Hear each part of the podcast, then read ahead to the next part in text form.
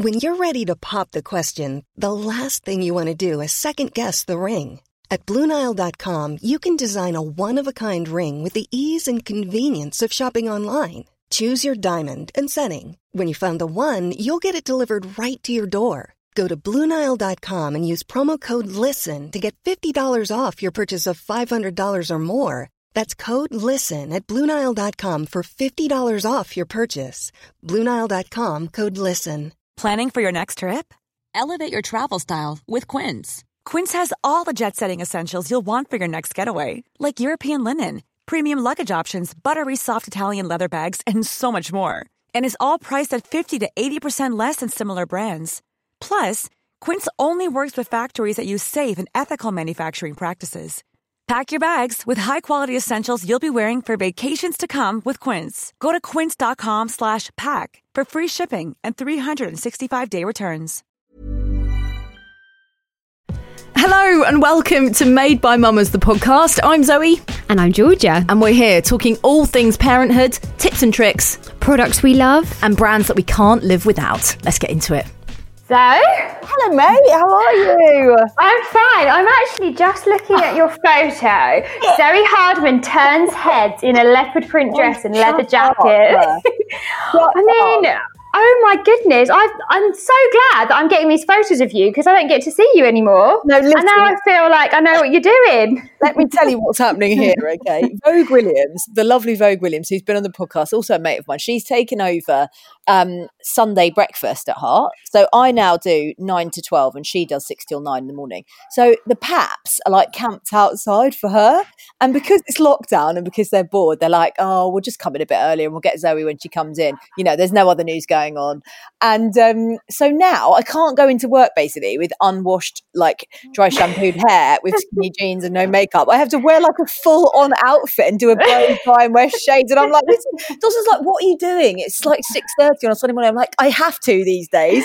oh my yeah. god, I'm loving it. It's amazing though. And what I've got one question: When they pap you on the phone, are you actually on the phone talking to someone? I was talking to Dozza, and they were waiting after the show on Saturday. They're there now both days. Anyway, look, I'm not complaining. It's quite funny, but sometimes they get you and you don't know, so you've got to make sure you're not pulling like a very kind of strange face with like some eyes shut and your tongue out or whatever. It's just, yeah, How are you? I'm fine. I mean, I definitely couldn't be Pat right now. I have got conjunctivitis in one eye. Oh God, and it flygate? is flygate. I'm actually on antibiotics oh, now and an antibiotic eye drop because I was running yesterday and I thought I'd been stung by a wasp.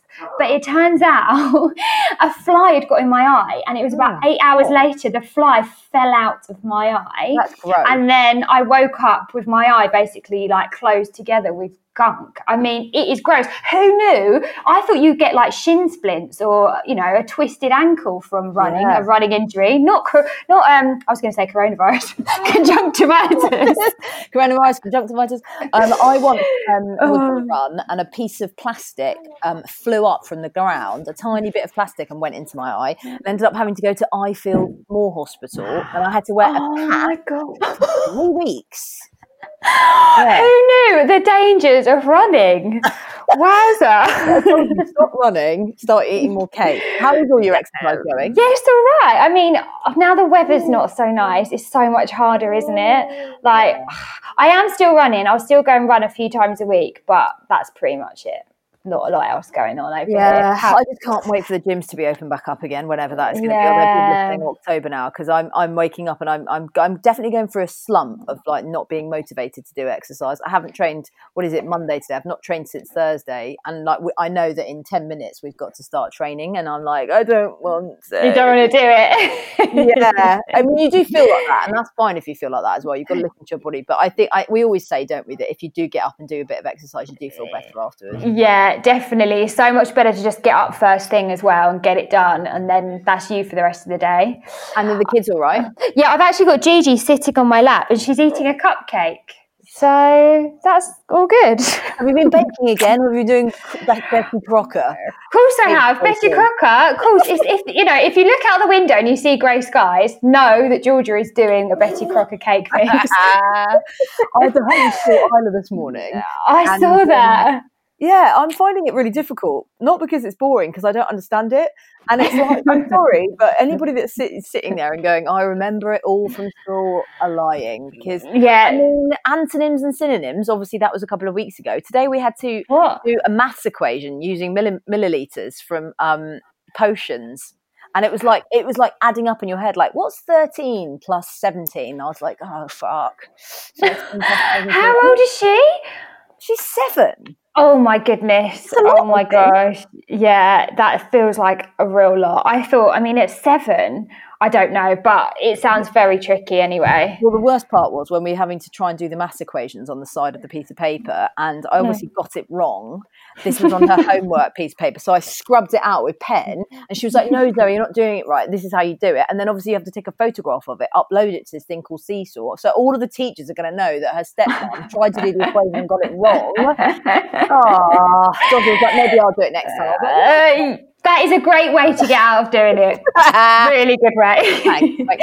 Um, but listen, we're going to get into the chat. Um, we've literally just jumped off um, a call with this amazing lady. We really wanted to have a discussion around um, disabilities and um, having a disabled child for a long time, haven't we? But we really wanted the right spokesperson, the right person to kind of bring her voice to it. And um, Julie Neville has been very vocal, hasn't she, about the fact that her daughter Isabella was born with cerebral palsy. Um, so yeah, it's such a fantastic chat. I feel uh, like so lucky that we got her. Yeah, me too. I mean, let's let's hand it over to Julie now. yeah, we'll get into it. So, another day, another podcast in lockdown, and Georgia and I are both absolutely over the moon to be sitting down virtually um, with this amazing lady today. She is a two time published author. Her last book, Authentic Spanish Cooking, came off the back of her living in Valencia for three years. Uh, she's married to the Lioness manager Phil Neville and has been for the last 20 years since they were teenagers. Wow. Uh, they share two children, Harvey, who is 18, and Isabella, who is 16. Today we are chatting to Julie Neville. Uh, Hello. Uh, Hi, thank you for having me. How are you? I'm great, thank you. Lockdown all okay? Lockdown is good. Um, I was saying kind of in the, the warm up before we started how um, my son is made for lockdown. I think he'd be happy to never left the house ever again. um, and I'm really lucky. My children are very, very close. They're close in age, but they're very close, in, in, you know, t- together anyway. So they do everything together. So it's been quite easy for me, you know, that they entertain each other and they hang out together all the time. They have the same interests. So that's made it really easy for me.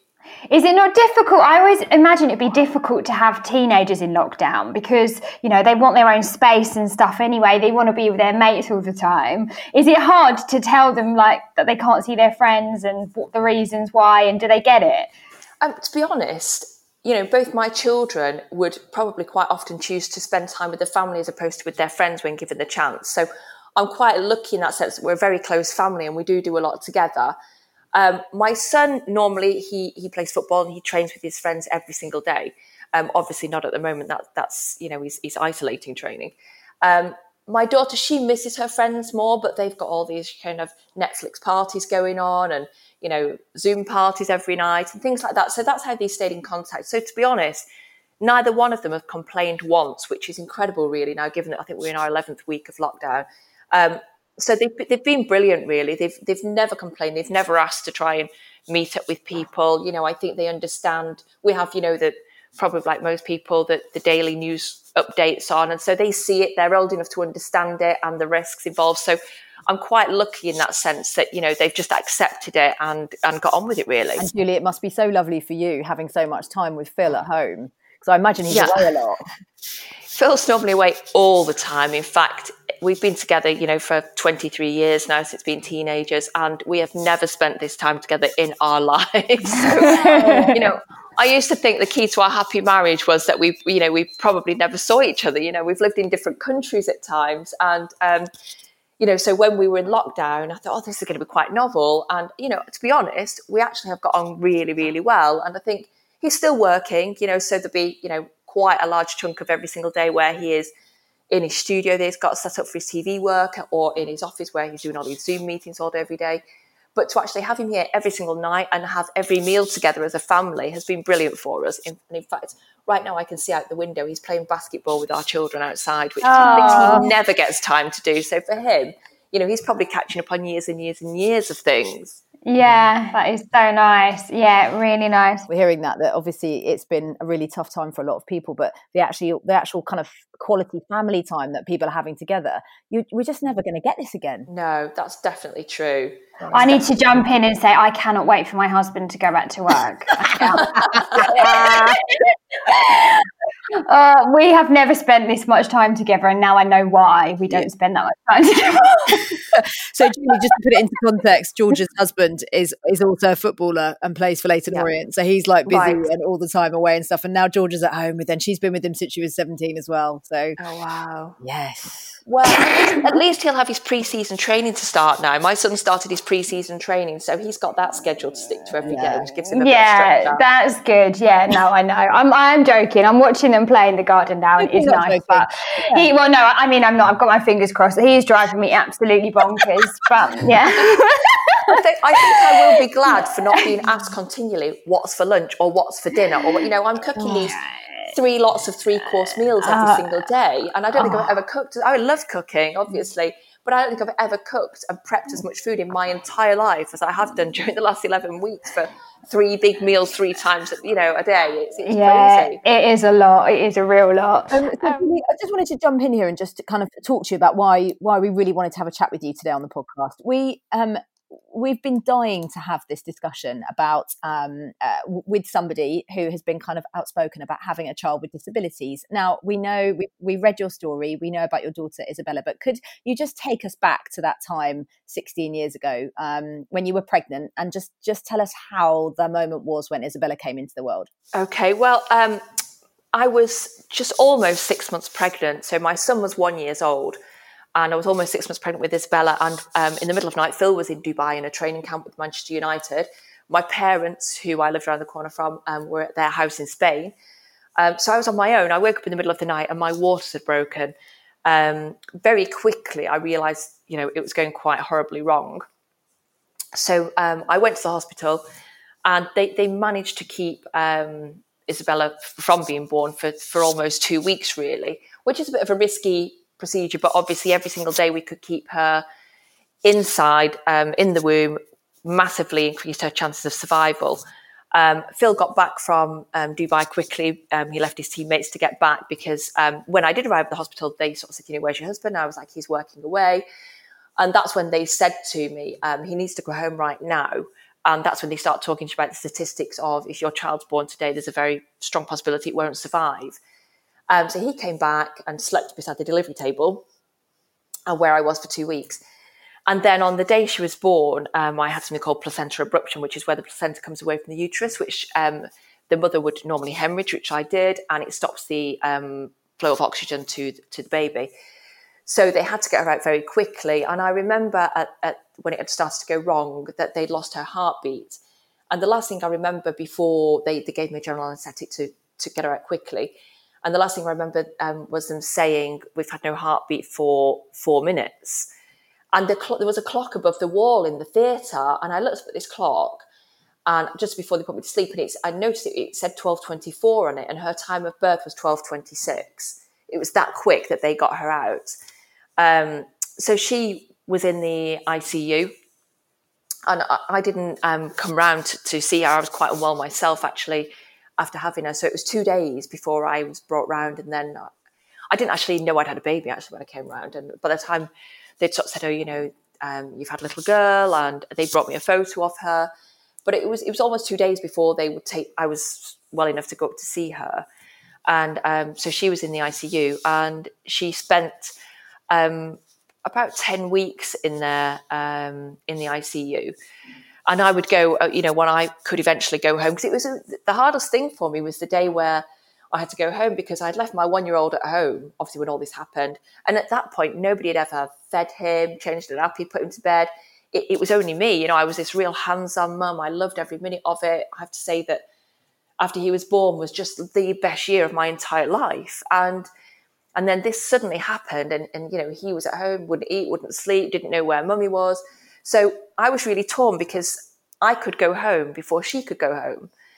And so she was um, two floors above the floor I was in in the hospital. So the day I got to leave, it was the most mixed emotions that I was so desperate to get home to Harvey, my son, who was one. and then I had to leave her behind. And it's the most any mum that's been in that situation will tell you it's the most difficult thing emotionally to deal with. Yeah. And so you leave with this photo of your baby. And so I went home and I had this photo of her beside my bed and her empty Moses basket beside my bed. Oh, uh, and, you know, now obviously that, you know, we've, we've been heavily involved in a charity to make sure that the parents can stay. But at the time, there was no provision for us to stay. Um, so we did that um, for, like I said, 10 weeks where we would, um, I would go and spend time with her during the day. Phil would just carry on working. He was away a lot. And I would take my son with me every single day. Um, and we'd do her little cares and we'd scrub in and we'd, you know, you had to open the little doors of the incubator and put your hands in either side. Um, and then we did quite a lot of um, kangaroo care, you know, where we did skin to skin, which was which was lovely. Um, but was, she was about 10, 11 weeks old by the time she could eventually come home. Wow. And at this point, was there any indication that there was any complications with her health at all? Or was she treated as, you know, any other prem baby is? Yeah, well, they expl- they said to me because she was having lots of brain scans and lots of tests, and you know she'd had to have quite a few emergency transfusions and all of this, which, like many babies born probably as early as her, possibly um, have to have. But at the point when she came home, I mean, she's still under heavy care. You know, the nurses came every day. Um, but at that point, they told me, you know, she would just continue to progress. Then probably a little bit behind, you know, her age because obviously she, her gestation wasn't complete. Um, but she would progress like any normal child. That said, very quickly, I had the feeling that there was something not quite right. Um, I used to take her to baby clinic every single week um, in her baby book. There was notes of me complaining about, you know, she was, you know, she failed all her milestones, but really badly. You know, she she couldn't sit up still at 15 months. I noticed that even if I sat her in a car seat, she was slumped quite heavily to the left side. So I, I would be driving, I'd have her strapped in. I'd say to Harvey, you know, like push Isabella up, you know, because she would be slumped to one side. Um, I noticed that she kind of dribbled more on one side. Um, and like I said, she didn't. She didn't even sit up. She, you know, when you take them to baby clinic and they do like they have to pick up like little Rice Krispies. She couldn't do anything like that. She failed all her yeah. tests. And they, they, kept saying to me, you know, because like I said, I went every week without fail. You know, stop comparing your first child to your second child. Every child develops at a different rate. Premature babies take quite a long time to catch up. You could expect that to take several years. And this went on and on and on.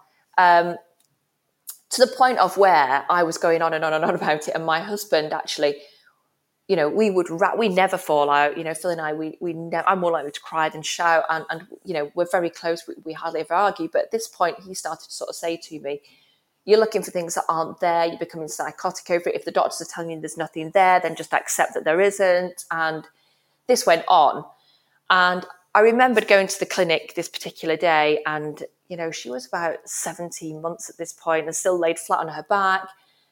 And she was getting very frustrated, you know, because obviously her mind was of the age of wanting to do things that a 17 month old baby could do, but she was laid flat on her back. Yeah. And only could play with the toys for like a newborn baby, or, or, you know, I would prop her up and carry her around, or, you know, all these things. And then the other thing I noticed was that, you know, her development in other areas was probably being affected because what your parents will tell you if they've got a disabled child is that your children teach you to teach them. So if you have a child that's learned to walk and you're walking through a garden with them, you know, you would automatically say, don't run or let's hop or let's skip or they'll pick a flower and you'll say, don't touch that or that's a yellow flower and all these things you are teaching them without you realizing that they they are leading you to teach them that but if you have a child that just lies down you're not going to say to them, don't run, don't skip, don't go too fast, don't touch, because they, they can't actually do any of that. So I realized that she wasn't just not moving, but she wasn't learning, you know, things that, you know, I was missing out on all these things that I would naturally teach her. So I'd gone to the clinic and this they, they went and got the doctor because I was getting quite worked up about, her still not doing any of these things. And she she also vomited every single meal. She choked continually um, oh, on the slightest thing. So she was on completely pureed food, um, you know, which obviously at this age she shouldn't have been. And so I couldn't give her things to chew on or nibble because she would just choke and, and throw up. Um, and also, she'd been admitted to hospital quite a few times. She would just stop breathing for no reason. She'd go completely blue, stop breathing. we would have to like 100 miles an hour, either in ambulance or in a car, get to hospital. And generally, we would be admitted for a week. Um, so I would move in with Harvey. Phil would normally be away. And, and this went on, um, like I said, till she was almost two. So this particular day, I'd gone to the clinic. The doctor came and, and he gave me back exercises to do with her. And I got in the car and I drove to my mum's house. And, you know, I just, I, I burst into tears to my mother and just said, look, I know everyone thinks I'm crazy, but I know, I know in my heart that there's something not right. Yeah. I said, Phil thinks I'm losing my mind. I said, and you know, I'm going back to clinic every single week. I'm not getting anywhere. And so my mother said to me at the time, um, look, you know, I think that there's no, you know, there's nothing wrong with her. It probably is everything the doctor's saying. But if you feel that in your heart, drive to where she was born, which was the, the specialist unit in the centre of Manchester. Go to the hospital, go now, go and ask to see the, the top paediatrician now and, and, and force it.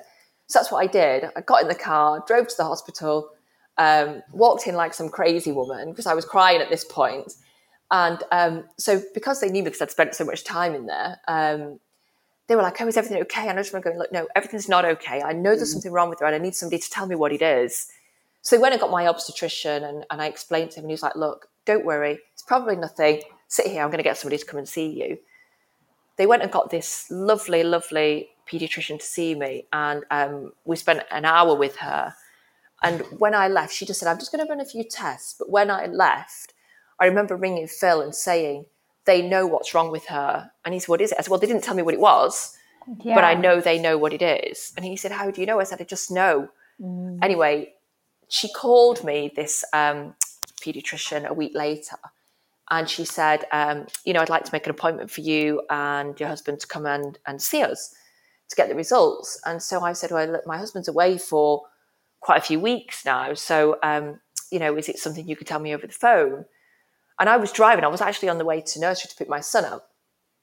And she just said, Are you driving? I said, Yes. Yeah. you need to pull over the car, stop the car. So I stopped the car. And that's when she told me over the phone, she said, um, Your daughter's got cerebral palsy.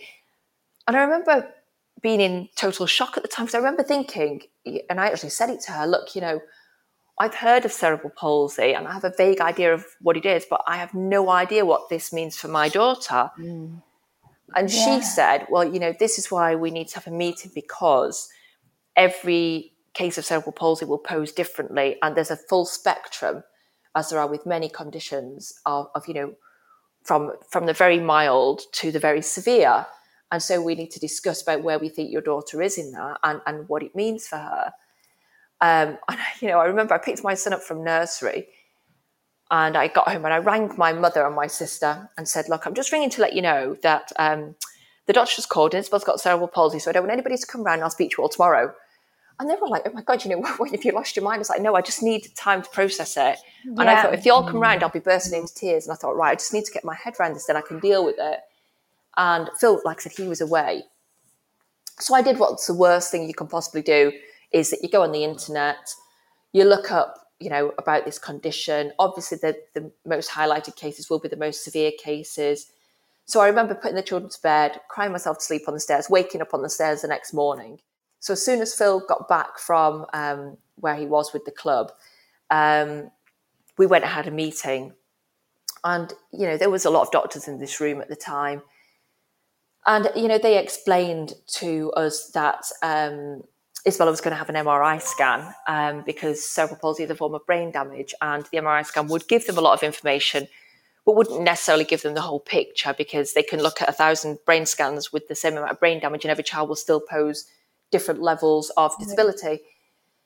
In at this point in time, they couldn't tell us if she would have learning difficulties. Um, she didn't speak. She didn't make many noises at all, actually. So they told us at that moment in time they couldn't tell us if she would speak or if she would say a full sentence. They said that they didn't they thought they were potentially going to have to fit a feeding tube because like i said she, she vomited everything that wasn't completely liquid and she was all you know 18 months old at the time.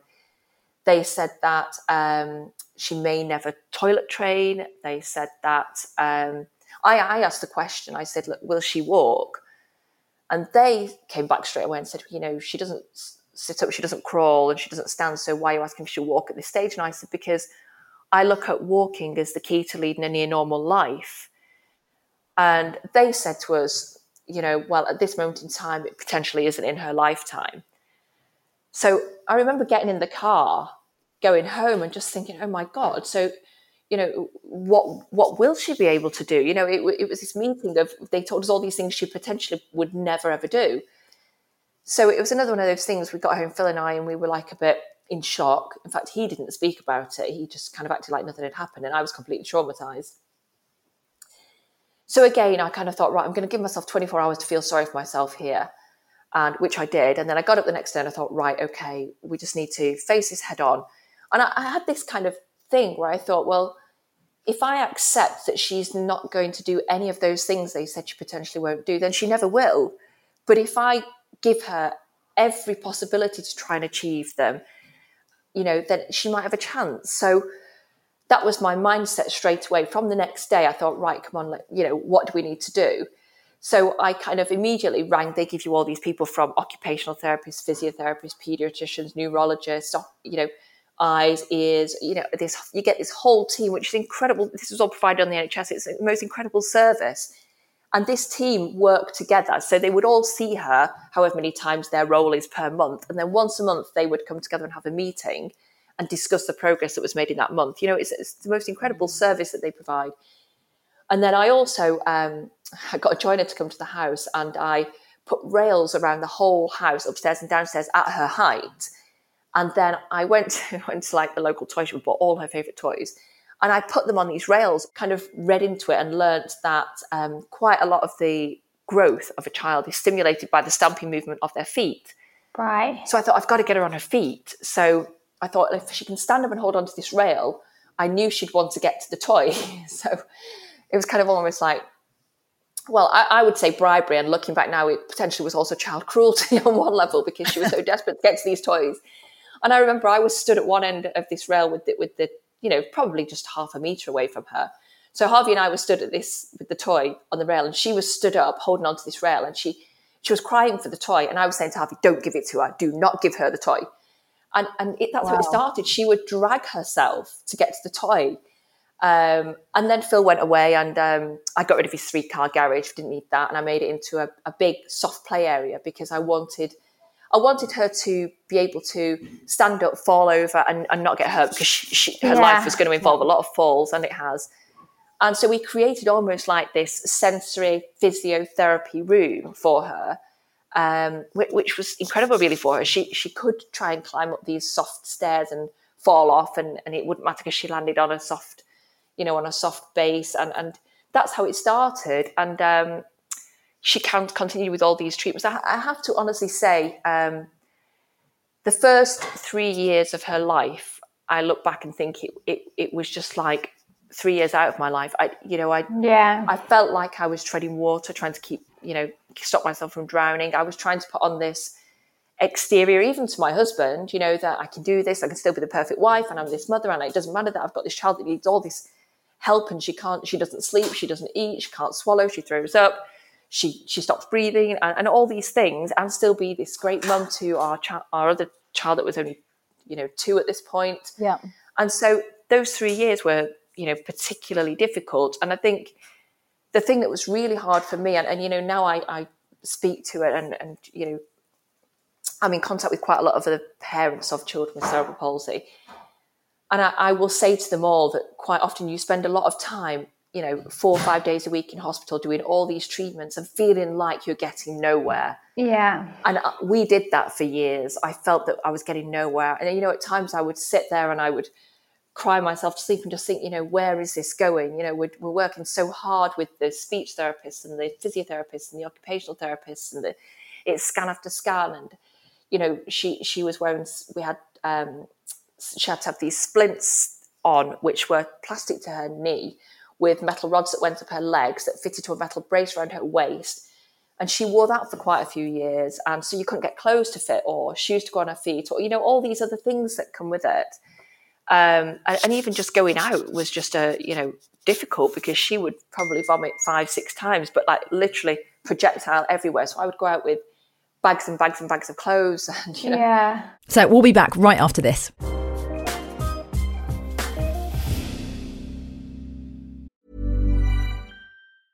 There's never been a faster or easier way to start your weight loss journey than with PlushCare PlushCare accepts most insurance plans and gives you online access to board-certified physicians who can prescribe FDA-approved weight loss medications like Wegovy and Zepbound for those who qualify.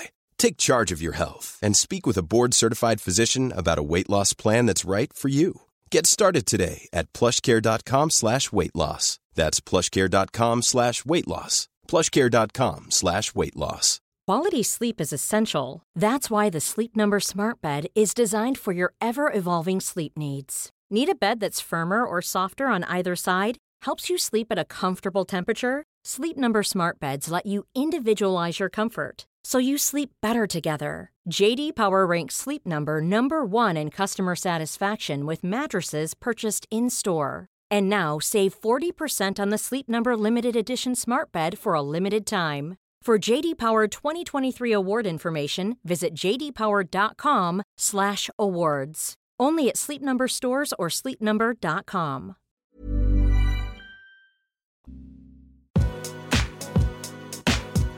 Now, let's pick up where we left off with our wonderful guest. They, they think that obviously cerebral palsy is when the oxygen is starved from the brain. They think that Yeah. you had a stroke in your womb. Yes. Is that correct? Yeah, they do. Yes, they do. So only from the MRI, Yeah. the MRI showed that just before my waters broke at you know 28 weeks gestation, for whatever reason, which is an unexplained reason, which I've since learnt is actually quite a common thing, there was a stop flow of blood to the brain. For a split second, it can be. Yeah. And this is actually quite common. They said one in 400 um, at, the, at the time, one in 400 um, babies in the womb will suffer a stroke. Quite often, a lot of those are in the first 12 weeks. The mother may miscarry, and there will be no explained reason at that time. There could also be quite a lot of children that have gone on and had strokes in the womb, but it would have been a milder effect. And you may go on and they might just never be the fastest runner. They might just never be particularly brilliant at maths, but they will never have severe enough symptoms to warrant an MRI scan or for further investigations because they're not with, left with any particularly severe defect. In Isabella's case, she has quite a lot of brain damage. So the fact that I've seen that scan and I've known it, she actually is a walking miracle that she's achieved what she's achieved and she is how she is today. And you know, if if somebody, you know, when she was born or one or two or three or even five or six had said to me, you know, she'd be like she is today, I would have given everything we had to guarantee she could be like she is today because I could just never visualize it. And, you know, I would say that, you know, yes, we are lucky. We're in a position where, you know, we could pay for extra physios, we could transform garages into play areas. We could, you know, do all these extra things that we do. We could pay for the best splints and, and, and you know, that she she wears now to this day. Um, they all help.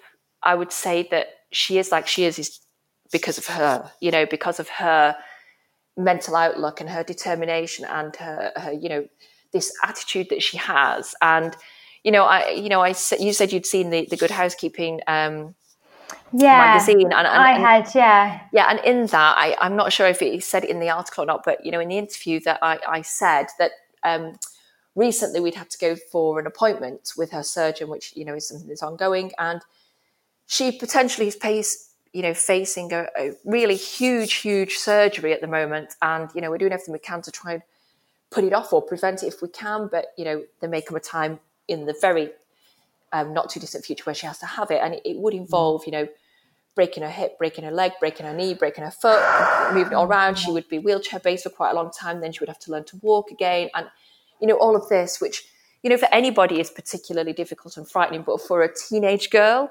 Yeah. um, at this point in her life, and, you know, not just physically, but emotionally and socially, the, the impact that would have on her. And we talked openly with the surgeon. Now she's of the age where they speak openly in front of her. She needs to understand, she needs to be on board with it all. And so we had all these conversations, which were obviously particularly frightening. And we got in the car to go home, and she said to me, um, like very matter of fact, she just said, "You know what, mummy? Um, I don't look at myself the way you look at me."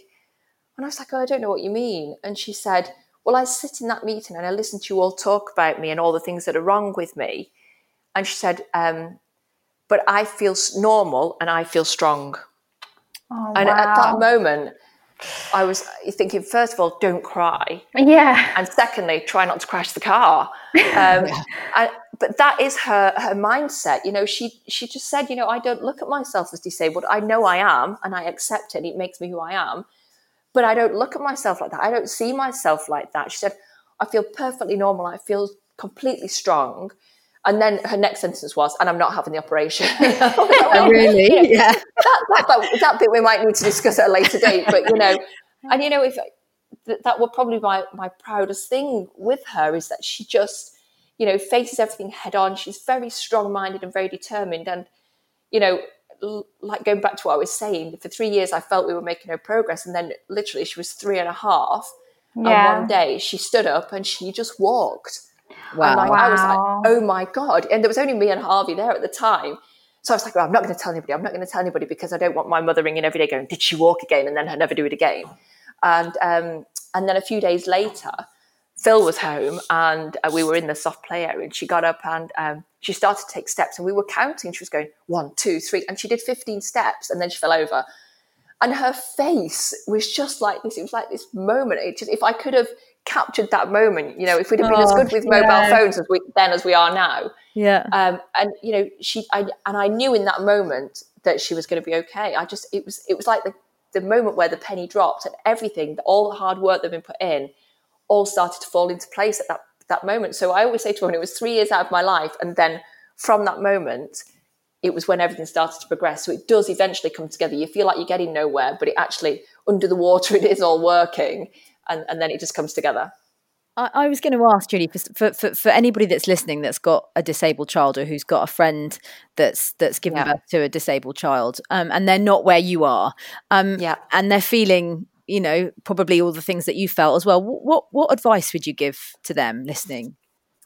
Well, you know, the first thing I'd say is, look, you know, first of all, don't beat yourself up about feeling upset or frightened or worried. They're all the things that are completely normal to feel, and I felt them. I hid most of them, I have to say. Yeah. And, and you know, I look back now, you know, to times where during that time where you know it was the most traumatic three years really because obviously we had the traumatic birth and then everything was going on and then to find out she had cerebral palsy and she had this stroke and then be thrown into this system of like literally four or five days a week of hospital, like virtually living in hospital for a few years and trying to juggle being a good mum and a good wife and, and all those things. You know, it's okay to not feel like you're being brilliant and perfect or feel like you're, you're not coping. And, and, you know, I wasn't open about that at the time. I didn't take them up on any of the offers of, you know, these groups or support networks because I just, you know, I, I didn't want to probably accept that potentially I wasn't coping great at the time. And, you know, I did end up, you know, having – panic attacks at times, still not telling anybody, you know. Um, so I look back at, first of all, I would say, you know, allow yourself to cry sometimes or to be upset or to be frightened. And for me, every time, you know, we got bad news, because, you know, with a child with disability, quite often there is quite a lot of bad news. There is quite a lot of things to deal with and take in. And for me, I'd say, right, 24 hours, I can sulk about it for 24 hours, and tomorrow we're going to face it head on. And, to this day, that's what we do. And I'll, I'll say that to Isabella now, you know, okay, that's not what you wanted to hear. You know, you've got to wear, you know, she, she, she has to wear these particular new splints that we're, we're just waiting to have fitted at the moment. So she's got three months freedom really because we can't get them fitted. Um, and so I said to her, look, I know you don't want them. It's not brilliant. You can sulk about it tonight, and then tomorrow we don't we don't moan about it again. And and that's what we do. Um, and the other thing I would say is that progress can sometimes seem slow, but there will be progress and you know trust in the system and you know like I said, the NHS can provide some incredible people that you know work with these children and and are amazing. And you know, our daughter hopefully is a story of hope for so many because her prognosis wasn't particularly great, and she's far exceeded every single one of her prognosis and and continues to do so. And you know, so she is an example that you know, from a child that, you know, at almost two years old, literally was like having a newborn baby, is now a very bright and courageous and beautiful and clever young lady who goes to a very high achieving grammar school who should have just missed her GCSE exams and who's currently, as we're doing this podcast, is outside playing basketball with her brother. So, you know, that's what I would say. Don't give up hope. Allow yourself to be upset sometimes.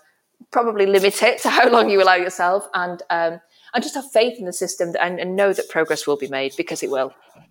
And um, how did your friends and people around you react after Isabella's prognosis? Um, we didn't tell a lot of people at the time. Um, I think that was probably more my husband's doing. He didn't want to tell anybody. We we handled it very differently, if I'm being honest. So he, when we came out of um, the hospital after having the first initial meeting, I remember getting in the car, ringing my mother, crying, saying, "Oh, they said she might not walk and she might not do this," and and then he rang his parents and said, "Yeah, yeah, they said it's nothing to worry about. Loads of children don't walk at the age of eighteen months." It was like we'd been in two completely different meetings, and so that at the time I'm just thinking, you know, what is he talking about? Did he not listen to anything they said? Um, and then obviously over the next few months, whereas I was doing all the hospital appointments, he was just carrying on going to work and I was doing all the hospital appointments with, with both children. And, you know, Isabella was being plaster cast and, you know, all these different brain scans, whatever it was. And he never talked about it. And then I quite quickly came to realize that his way of dealing was, with it was just to act like nothing was happening. And but I was fully submerged in it at this moment in time of I'm giving up my life here to give give this child the best chance of you know achieving a near normal life. And so we were on polar opposites of you know our understanding of where we were at at that time. So this i would say probably went in for 12 months. We didn't have any cross words about it. He just acted like nothing was happening and i was just trying to stop myself from drowning and you know trying to cope with everything. And it was actually we went to um, a mutual friend's uh, uh, you know child's birthday party, and, and at this point, Isabella was wearing splints on her legs, and you know she was quite obviously had something wrong with her. You know, it, it, you know it was obvious to anybody that that would see her, and but we didn't speak about it openly, uh, you know, further than our immediate family. And so we'd gone to this birthday party, and the um, children's entertainer was playing uh, musical bumps. So Isabella was probably almost three at the time so she obviously wanted to join in the party games, and she was like next to like a pillar on the wall. So I mean, it was literally heartbreaking to watch because all the children would be like dancing around. So she'd be holding onto the wall and bopping away. And then the music would stop. She'd hold onto the wall to try and slide herself down. But by the time she got down, everyone else was back up and started again. So then she'd then try and pull herself back up again. And, and, you know, it was one of those moments where, you know, I had a lump in my throat, but she was just working her way through it, trying to join in this game. Wow, what because, a trooper. God. Well, yeah, yeah, she must have been exhausted, kind of yeah. shimmying up and down this pillar the whole time. But the children's entertainer obviously didn't quite know what to do with her because obviously the children that didn't get down quick enough were out. So he never kind of told her you're out. So it got to the end where there was her and this one other child that obviously won, and she thought she'd won. And then he gave the prizes to the child and just pretended she wasn't there really. And so then she starts to cry so that was that. So I picked her up, went and got her some sweets or something, you know, give her some sugar, that'll sort it all out. And um, and that was that. It was all forgotten. We go home, bath the kids, normal routine, put the children to bed, and, and I came downstairs and my husband was crying. And there's very few times in the 23 years we've been together that I've ever seen him um, upset. And, and I was like, oh my God, what's happened? You know, I didn't understand what, what had happened. And he said, This is it, isn't it? And I was like, This is what? And he said, um, She's disabled. And, you know, I, at the moment, I, you know, I was had to stop myself saying, and you only just realize that now. But, you know, I was thinking, no, don't say that. That's not appropriate. Um, and I was like, well, you know, it is. But, you know, I'm, I'm coming to realize that, that, you know, that doesn't mean she's not going to have a completely, you know, normal and happy and fulfilling life. And, you know, today, obviously, was just unfortunate. That game is something that she will struggle with. You know, the way I look at it is that she's, you know, I'm going to teach her. There's nothing she can't do. It might be a little bit more difficult at times, or we might have to do it in a different way. But you know, I'm going to instill in Isabella that there is nothing she cannot do, and um, and and that was it. It took him that long, really, to just really see that you know she was disabled and that this was her life now and um, and then after that, he was he was much better. And, and at that point, you know, we hadn't come out publicly and said what was wrong with her.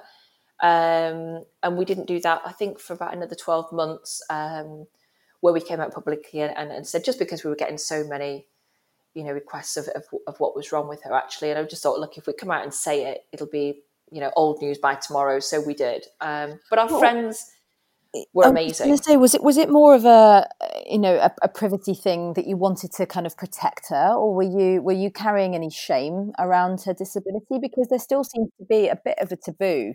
Um, I don't know whether people don't know what to say, or people don't want to have the conversation. They don't know if they're saying the right thing. Is it going to upset? Is it the right turn of phrase? I mean, what what do you think it is, Julie, that's still um, holding us back? I guess to have more conversations around disabilities. The thing the thing for me at the start why I didn't tell people was um, really controlling my, it sounds so silly really because I felt if somebody came up to me in the street and said oh I'm so sorry to hear about your daughter I, I, I would cry and and I didn't want to be you know what I would have felt at the time looking weak or making a fool of myself in public with people I didn't know so I felt until I'm at the point where I can speak openly about it without breaking down or, or speak about it and feel strong then you know I don't want to speak about it. Um, and you know, I think my husband, he obviously just I hadn't come to terms with it, or I don't know whether in his own mind he was trying to work out, you know, where was she going to be in the spectrum before we work out how we're going to deal with it. I'm not, I'm not too sure. Um,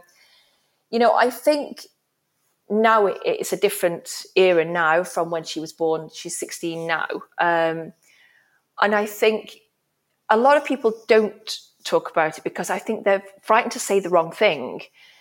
And, and I think even down to what's going on at the moment in, in the, the world of, of, you know, people standing up for racism and, you know, um, quite often I don't say something because I'm worried that even though I'm trying to do the right thing and say the right thing, that I won't say the right thing. And in doing that, I would offend somebody.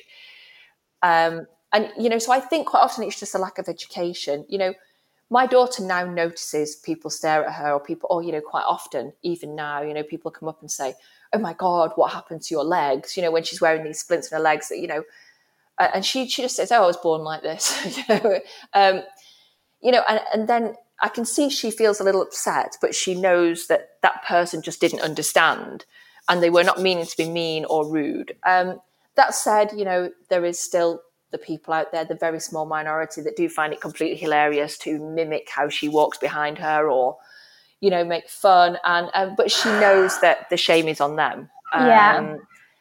And that is what we teach her. You know, I think, like I said, going back to it, I think a lot of people don't talk about it because they don't want to offend or yeah. say the wrong thing. I, I, I would think, you know, and, a bit of ignorance maybe. And for your daughter, like from her point of view, would she rather say she's meeting, I don't know, meeting some friends and they introduce her to someone new for the first time? Yeah. Would she rather that person said nothing, but she knew that they were looking at her and wondering? Yeah. Or would she rather that they just outright asked her, you know, yeah. oh, what happened? And then she can explain. Yeah. I mean, as well as doesn't talk about disability, it's not something she would naturally chat about because, like I said, she just says, I just feel normal. So you know, she comes home from school and said, oh, they were asking for people to volunteer for the cross country, which obviously she can't do. And she's going, I've volunteered. And Phil and I both go, oh my God, you know, it's like, what did the teacher say? Went, yeah, I'll put your name down. And I was like, oh, right, we might have to call the school. Um, you know, but but we love it that she puts herself out yeah, there and she does brilliant. act normal. Um, yeah. You know, she's had to go to five schools. We've we've had to move quite a lot with Phil's job, and you know, each time she started a new school, she's found that particularly worrying and difficult, you know, in terms that she knows that quite often she goes to a very high achieving school. There are not many um, people in the school with disabilities. There are a couple with, you know, maybe a hearing disability or, um, you know, a dyslexia or something like that, which is a disability. But with Isabella, hers is largely um, a physical disability. That's the way her cerebral palsy at this moment in time poses itself. Um, so, you know, she tends to be in the minorities in the schools that she goes to. Um, this, the school she just started, which she started two years ago, um, over the summer, quite a lot of girls messaged her saying, "Oh, I've heard you coming to the school. This is the world of social media now. Um, I heard you coming to the school, and um, can't wait to meet you." And a few of them brought up the fact that um, I heard you have cerebral palsy. You know, what does that mean? Um, and so she chatted with these girls about that and I kind of stayed out of it. And, you know, she seemed fine with it. And I think she actually felt, actually, we've got it all out of the way when I'm not face to face with these people and I'm not on the spot. I can take my time with my answers. And that seemed to work quite well and break the ice. And then when she started, she seemed to settle in quite well. Yeah, so it was all that. Yeah, she'd sort of given them all the information. Yeah. all the questions were answered, and then they could obviously just get on with their friendships and get on with their school time. Yeah, Yeah, but if people do question her, she's very matter of fact about it. She wouldn't get upset about it unless somebody was mean or, you know, which there are, which does happen, you know, whether it be at school or in public, there are, are things that happen. And, you know, the day to day life as well at school is, is slightly different for her than for a normal child, even down to doing her GCSEs. You know, she chose food tech as one of her exams. So obviously there's things that, you know, um, they're, they're judged on chopping and prepping and things like that, where it takes us well a lot longer to peel potatoes and chop onions than it would you or I, and there's more risks involved. And you know, so there has to be the school and the the you know the the charity the the hospital trust have to work together to make sure she can still be judged equally um, and gets a little bit more time and things like that. But um, and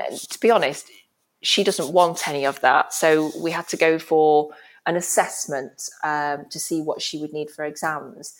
And when we went in, in the first 15 minutes, when they kept asking her, you know, would you struggle with this? Would you struggle with that? Which I knew she would.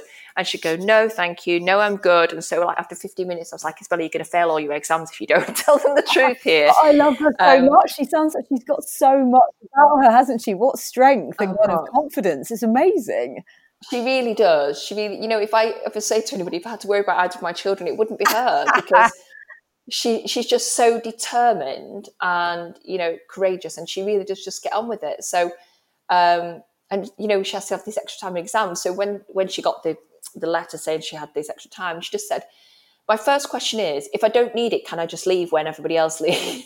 so I was like, you know, everybody else is like, "Can I have extra time?" And and she was like, "I don't need it. I don't want it." Amazing. Um, amazing. you know so yeah but, but she's brilliant she really is sounds like you've like got done such an incredible job in raising such a strong, like ama- incredible girl. I mean, wow! I just well i don't think it's down to I think it's down to her. I really do. She's made it easy for us with this outlook and attitude. And you know like i said she the first thing she will say to to anybody look i don't want any special treatment. Treat me like everybody else. And and that's what she says to her friends. And you know and it is her motto in life you know just treat me like everybody else you would everybody else and i'll let you know if there's something that you know i can't do. Generally she won't but she'd say she would And I guess anybody that's listening, um, the whole, you know, when, when Isabella was nearly three and you just kept bang, well, sorry, nearly two, and you just kept banging on the door and saying that something wasn't right. I guess anybody that's listening that's got that mother's instinct, you know, don't, Yeah. don't we, Georgia? Don't give up. Keep pushing. If you feel there's something not quite right, you need to really investigate that and make people listen because you're, you, you're often right, aren't you? Yeah, absolutely. And and you know, the thing that you know my husband found quite difficult at the time was that um, I'd been going back to clinic every week complaining about everything from her, you know, not being able to swallow to never sleeping to stopping breathing to not sitting up to all these things, basically failing every single milestone. I'm being told I had to stop comparing the two children, and premature babies take a long time to catch up. And and as it happens, if if she'd have seen these top pediatricians earlier, they could have diagnosed her probably 12 months earlier, and she would have been in the system a lot earlier. You know, the way I looked at it at the time, my husband was really angry at the time because she'd almost slipped through the net, really, that I'd been banging on the door and nobody had listened. And um, he was really angry about that. And he brought that up in the meeting saying, look, you know, should somebody have listened to my wife? And, and they actually all said, look, you know, absolutely. The, the test should have been done and the scan should have been done. And the way I looked at it was, look, you know, you didn't give her cerebral palsy. It's, it's not your fault. Maybe she should have been a little bit earlier, but you know, now we know. So let's just get her in the system and let's start start treating her. I, di- you know, I didn't want to. For me, there was no pla blame to be placed. Um, it is what it is. She, she she was born with cerebral palsy. She had a stroke for whatever reason that was, which we will never know, and and that just created this, you know, condition for Isabella. Um, so there was no blame to be placed. It, it, it is what it is. Julie, thank you so much for coming on. What Oh, an amazing problem. story, completely inspirational. And you know, you sound like you've got an incredible family there. So thank you for sharing it with us. I, I really feel like you would oh. have helped loads of people listening today. thank you. Thanks. bye bye. Oh, what an amazing lady. Don't. She's incredible, isn't she? Like, seriously. I think when you hear people who have been through a journey like that and they speak about it in such sort of, I mean, she obviously did say, you know, the first three years were very, very difficult, but she speaks about it in such sort of a, diplomatic and I don't know, just a pragmatic. very pragmatic. That's what I mean, not diplomatic, pra- sort of way. And she's very matter of fact about things, and mm. It's just, oh, just in awe of people like her, really. Yeah, I am too, and also how she's raised Isabella and the strength inside her. You know, she said it wasn't down to anything, you know, exterior that we'd done. And, you know, we could afford the, the nicest splints and, you know, the, the soft play at home and all that kind of stuff. But actually, it was Isabella's strength that kind of got her through. And yeah. you know, she was the one that got up and walked. And, it, uh, you know, I guess you can either give up and think, well, this is the worst thing that's ever happened to my life. Or you can think, right, this is the card that we've been dealt. You know, my child's going to have an amazing life no matter what's going to happen. Some people are so strong you know? Yeah exactly. And also i think it's quite important to say if you've got you know a friend who's you know maybe going through this and you don't know how to support her or him and they're not talking about it then just sort of listen back to her conversation because julie and um, phil both handled it very differently didn't they? But they both did put on this sort of front both of them, you know, for for a long time that they, you know, they didn't want to maybe talk about it openly. And I think it's good for for people to to realise that sometimes that is what's going on, um, and yeah. to you know, just to deal with that accordingly, I guess totally that actually it's a process that they've yeah. got that they, they've got to go through that actually no amount of questions or caring or i'm sorry's or whatever else it's actually they've got to get their heads around it before they're maybe willing to discuss it. So just yeah. in there and support your friends you know as you can. And also just people that you meet and stuff and people that you see. I think i think we're always i don't know it's, it's a funny one with with human nature. We have this idea in our head about what a normal in inverted commas child is supposed to look like. And actually eh, that just it's bullshit. It doesn't exist. It's everybody yeah their own issues and own problems, and we have to support and love no matter what. I just really hope that um, you know some people listening will have found this episode interesting, but also useful. If you do know anyone who's going through this sort of thing, or you're going through it yourself, yeah. And um, we always like to give a recommendation of podcasts that we've done that are similar to the one that we that you've just heard. But actually, this is the first time that we've ever done a podcast about disabilities in, within children. But so we can't really we can't really tell you to go back and listen to any more, but we can say that we've got about 75 in the bank. So if you're new to the podcast, definitely go back and have a listen. All of the content is kind of timeless and hopefully you'll get some really good use out of it. And yeah. oh, oh, hang on, I'm just to put Gigi on the floor. She's at that stage now where she wants to be like, you know, like hand holding and walking around. So she doesn't want to be sat on someone's lap. Um, oh, don't. Um, but yeah, so when you are listening to the podcast, please, please, please tag us and let us know how you're listening. It seems like most people listen on their walks, I've yes. noticed. Yes. Um, so yeah, do let us know. And you can rate, review, and subscribe to the podcast. That'd be really handy as well. And if you do get the chance to give us a little five star rating, that would be that would be so lovely. Um, and you can send us a message on my personal one at Zoe Hardman or at Made by Mammas. And when are we back? We are back on Friday with another great guest. Can't wait. See you then. Thanks for listening to the podcast. We know times are very difficult right now, and if you want any more information about coronavirus, go to nhs.uk slash coronavirus. Even on a budget, quality is non-negotiable. That's why Quince is the place to score high-end essentials at 50 to 80% less than similar brands. Get your hands on buttery soft cashmere sweaters from just 60 bucks, Italian leather jackets, and so much more. And the best part about Quince, they exclusively partner with factories committed to safe, ethical, and responsible manufacturing. Elevate your style without the elevated price tag with Quince. Go to quince.com slash upgrade for free shipping and 365-day returns. When you make decisions for your company, you look for the no-brainers. If you have a lot of mailing to do, stamps.com is the ultimate no-brainer. Use the Stamps.com mobile app to mail everything you need to keep your business running with up to 89% off USPS and UPS. Make the same no brainer decision as over 1 million other businesses with Stamps.com. Use code PROGRAM for a special offer. That's Stamps.com code PROGRAM.